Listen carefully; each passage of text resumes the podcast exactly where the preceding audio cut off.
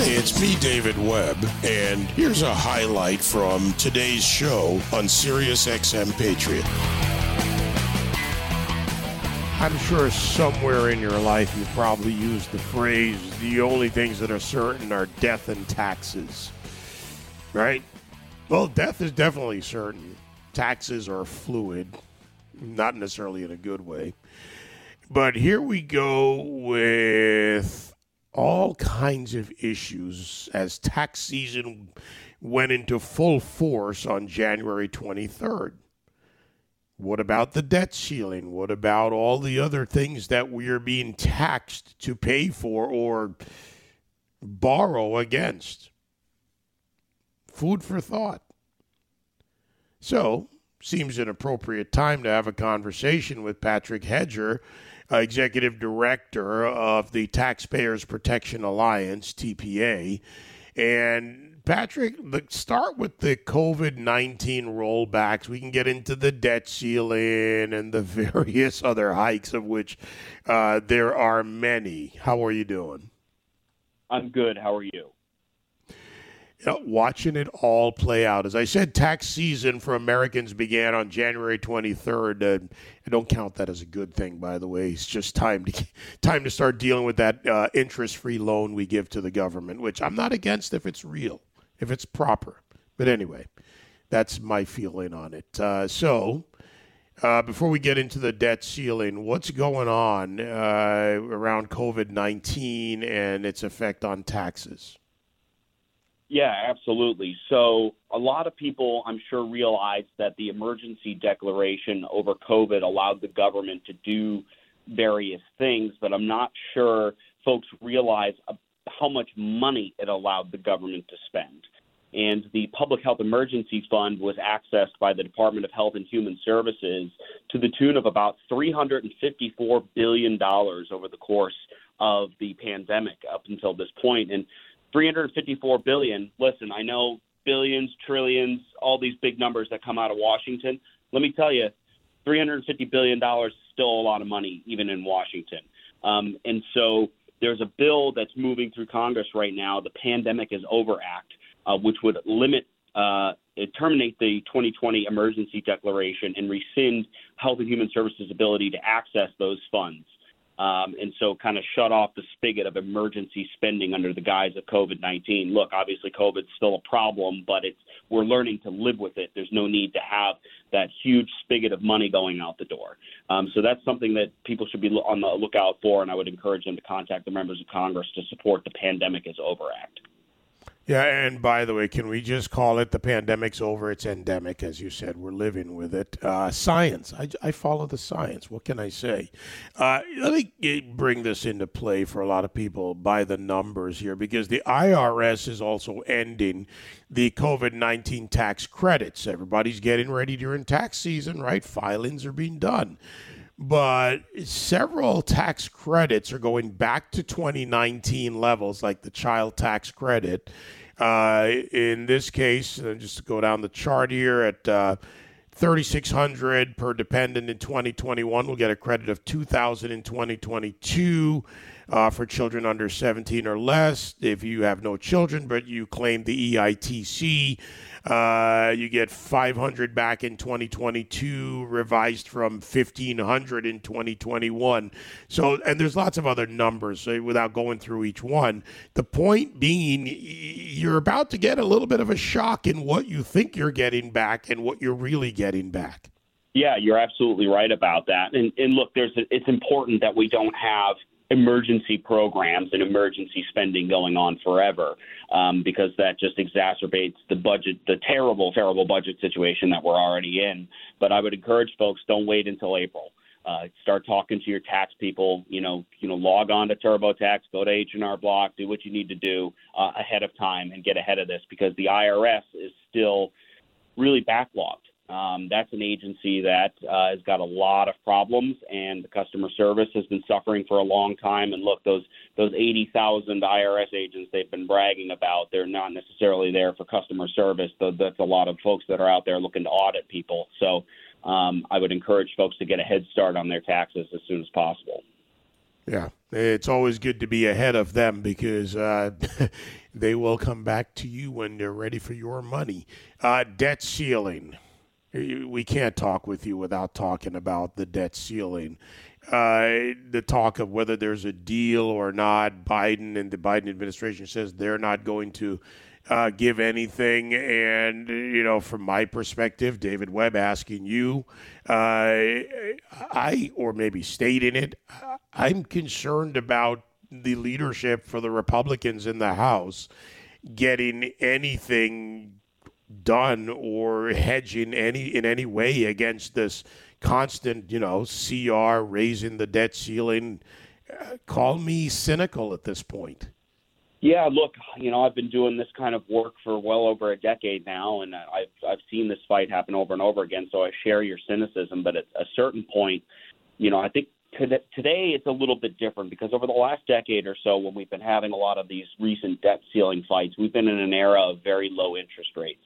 And so the government could borrow for relatively affordable costs, right? Lower than raising taxes um, still enormous, even at 0% interest, basically. Um, the cost of servicing our debt was in the hundreds of billions of dollars per year. Um, we're getting to the point now with interest rates adjusting back to their normal levels um, that the cost of servicing our ever larger national debt north of 31 trillion now is beginning to approach the cost of the military that's huge. That is a huge expenditure. And, and that is just eating away at the ability for the government to respond to any sort of crises, economic or otherwise, uh, down the road because of all these huge debt service costs. So at some point, this this process has to reverse. Like the, the the free lunch that the Keynesians were bragging about for the last decade is over. The interest rates are up, and so is the cost of servicing the debt.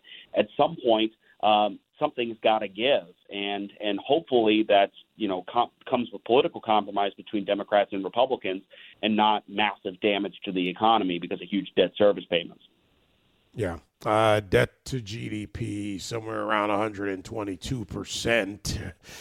Uh, the word unsustainable, we're in deep doo doo. I'll just use the common phrase where uh, comes to mind. By the way, this didn't get much news. I'm surprised it wasn't headline news uh, that the Fed raised the uh, interest rate a you know modest, as they put it, point uh, 25 basis points. Uh, they could have gone 50, which was said by many.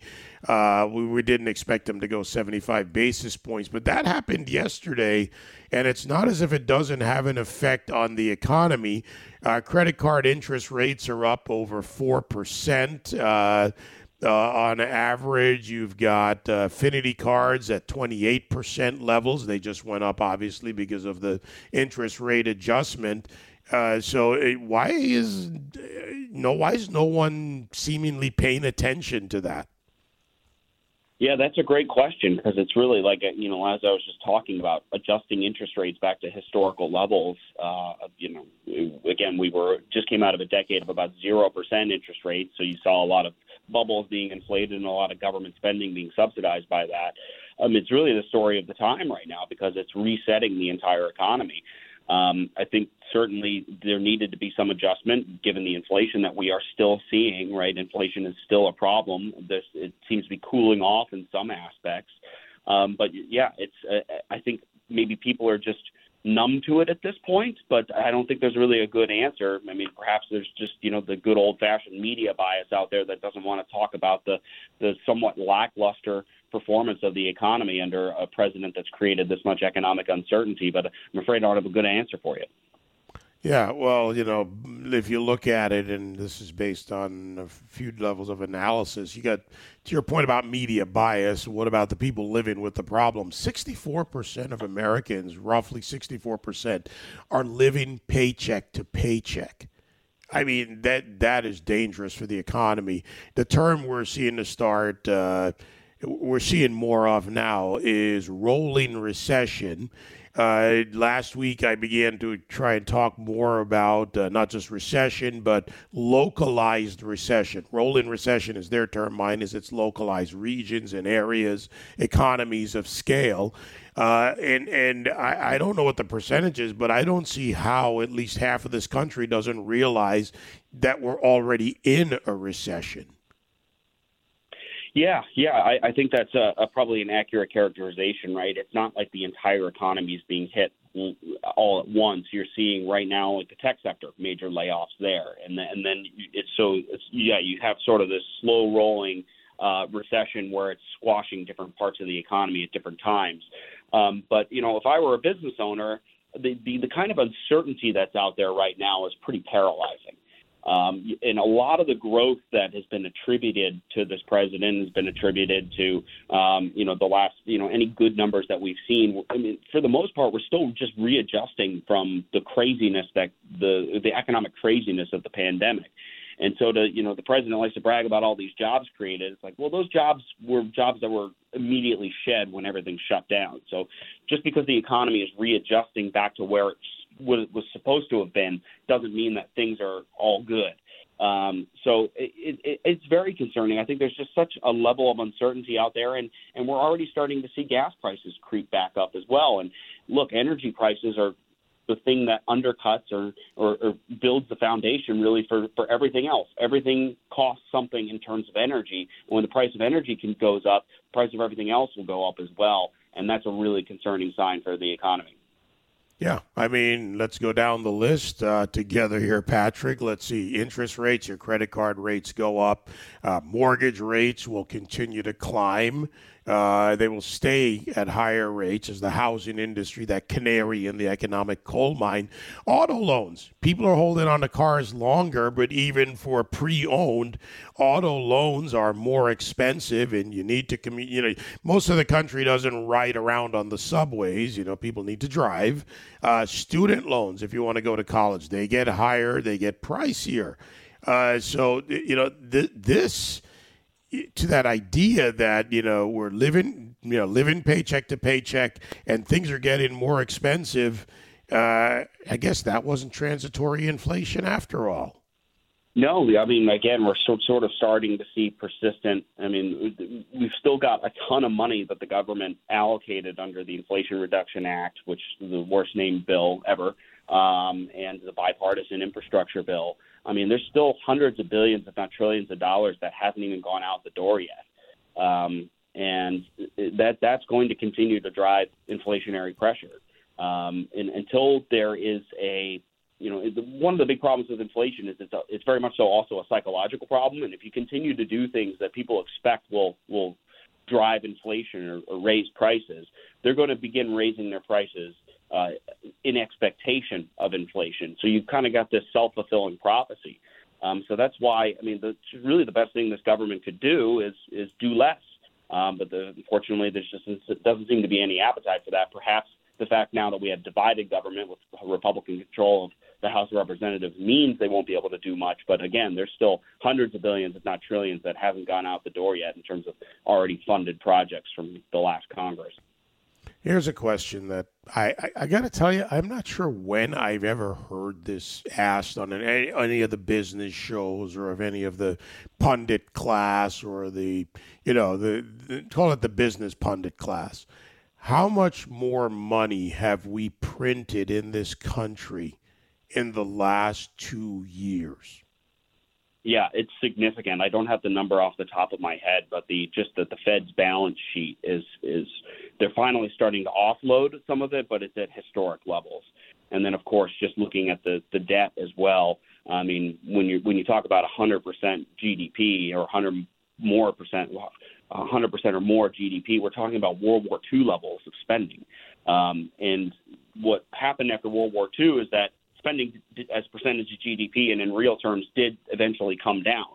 And so, but the problem is, is you've got Democrats, including the president, proposing budgets at this sort of new post-pandemic baseline that is still in basically really close to pandemic level spending. Um, we didn't do that into the 1950s after World War II, um, and that's why you're able to sort of grow yourself out of these situations. But when the government is the, the main driver of growth and spending, um, that's a huge, that's an unsustainable path. Um, and and I mean, we're sort of wading into uncharted territory here, and who knows what the next crisis is coming down the pipeline. Um, we, we don't know what's going to happen in Eastern Europe. We don't know what's going to happen in the South China Sea. Um, and we're in a really bad fiscal situation to be prepared for any any sort of other major crisis that comes around the corner. All right, let's uh, wrap up with uh, Patrick Hedger from uh, Taxpayer Protection Alliance uh, with something that uh, I think a lot of people recognize. I don't know how much so anymore, but uh, the United States Postal Service. I have nothing against the people who work. They deliver our mail. I get all that. I say that for the purposes of people who think I just want to rip it apart. But it loses money. We fund it. It makes stupid decisions. It in the form of leadership, not your mailman. I, I like my mailman. Ben's a really nice guy. We get along. But Ben's not making the decision to go out and buy six hundred thousand dollars worth of flex fuel vehicles for this quarter or whatever else they spend on, and yet they keep losing money and not revising process enough to be effective and efficient, and yet they're going to raise stamp prices again. Yeah, you you kind of hit the nail on the head. Um, the postal service sort of tries to take the easy way out, um, even though there are some fairly easy things that they could do uh, to get their fiscal house in order. And we're talking about cumulative losses uh, to taxpayers of over $100 billion at this point uh, in recent years. And again, in Washington, 100 billion is still real money. Um, and, and there are things that the post postmaster general's office and the inspector general's office at the post office has suggested they do. There are hundreds, if not thousands, of post offices in this country that are within five miles of another post office that aren't profitable. Um, and so, look, folks can drive an extra mile to make sure that taxpayers aren't taking huge losses. Um, they're not really doing a good job at at uh, reducing redundancy. Um, and what we're actually seeing is the post office raising prices and also reducing service to try and compensate for their costs instead of really getting at the root of the problem, which is those kind of redundancies uh, in, and, and also not charging uh, appropriate rates for packages as well.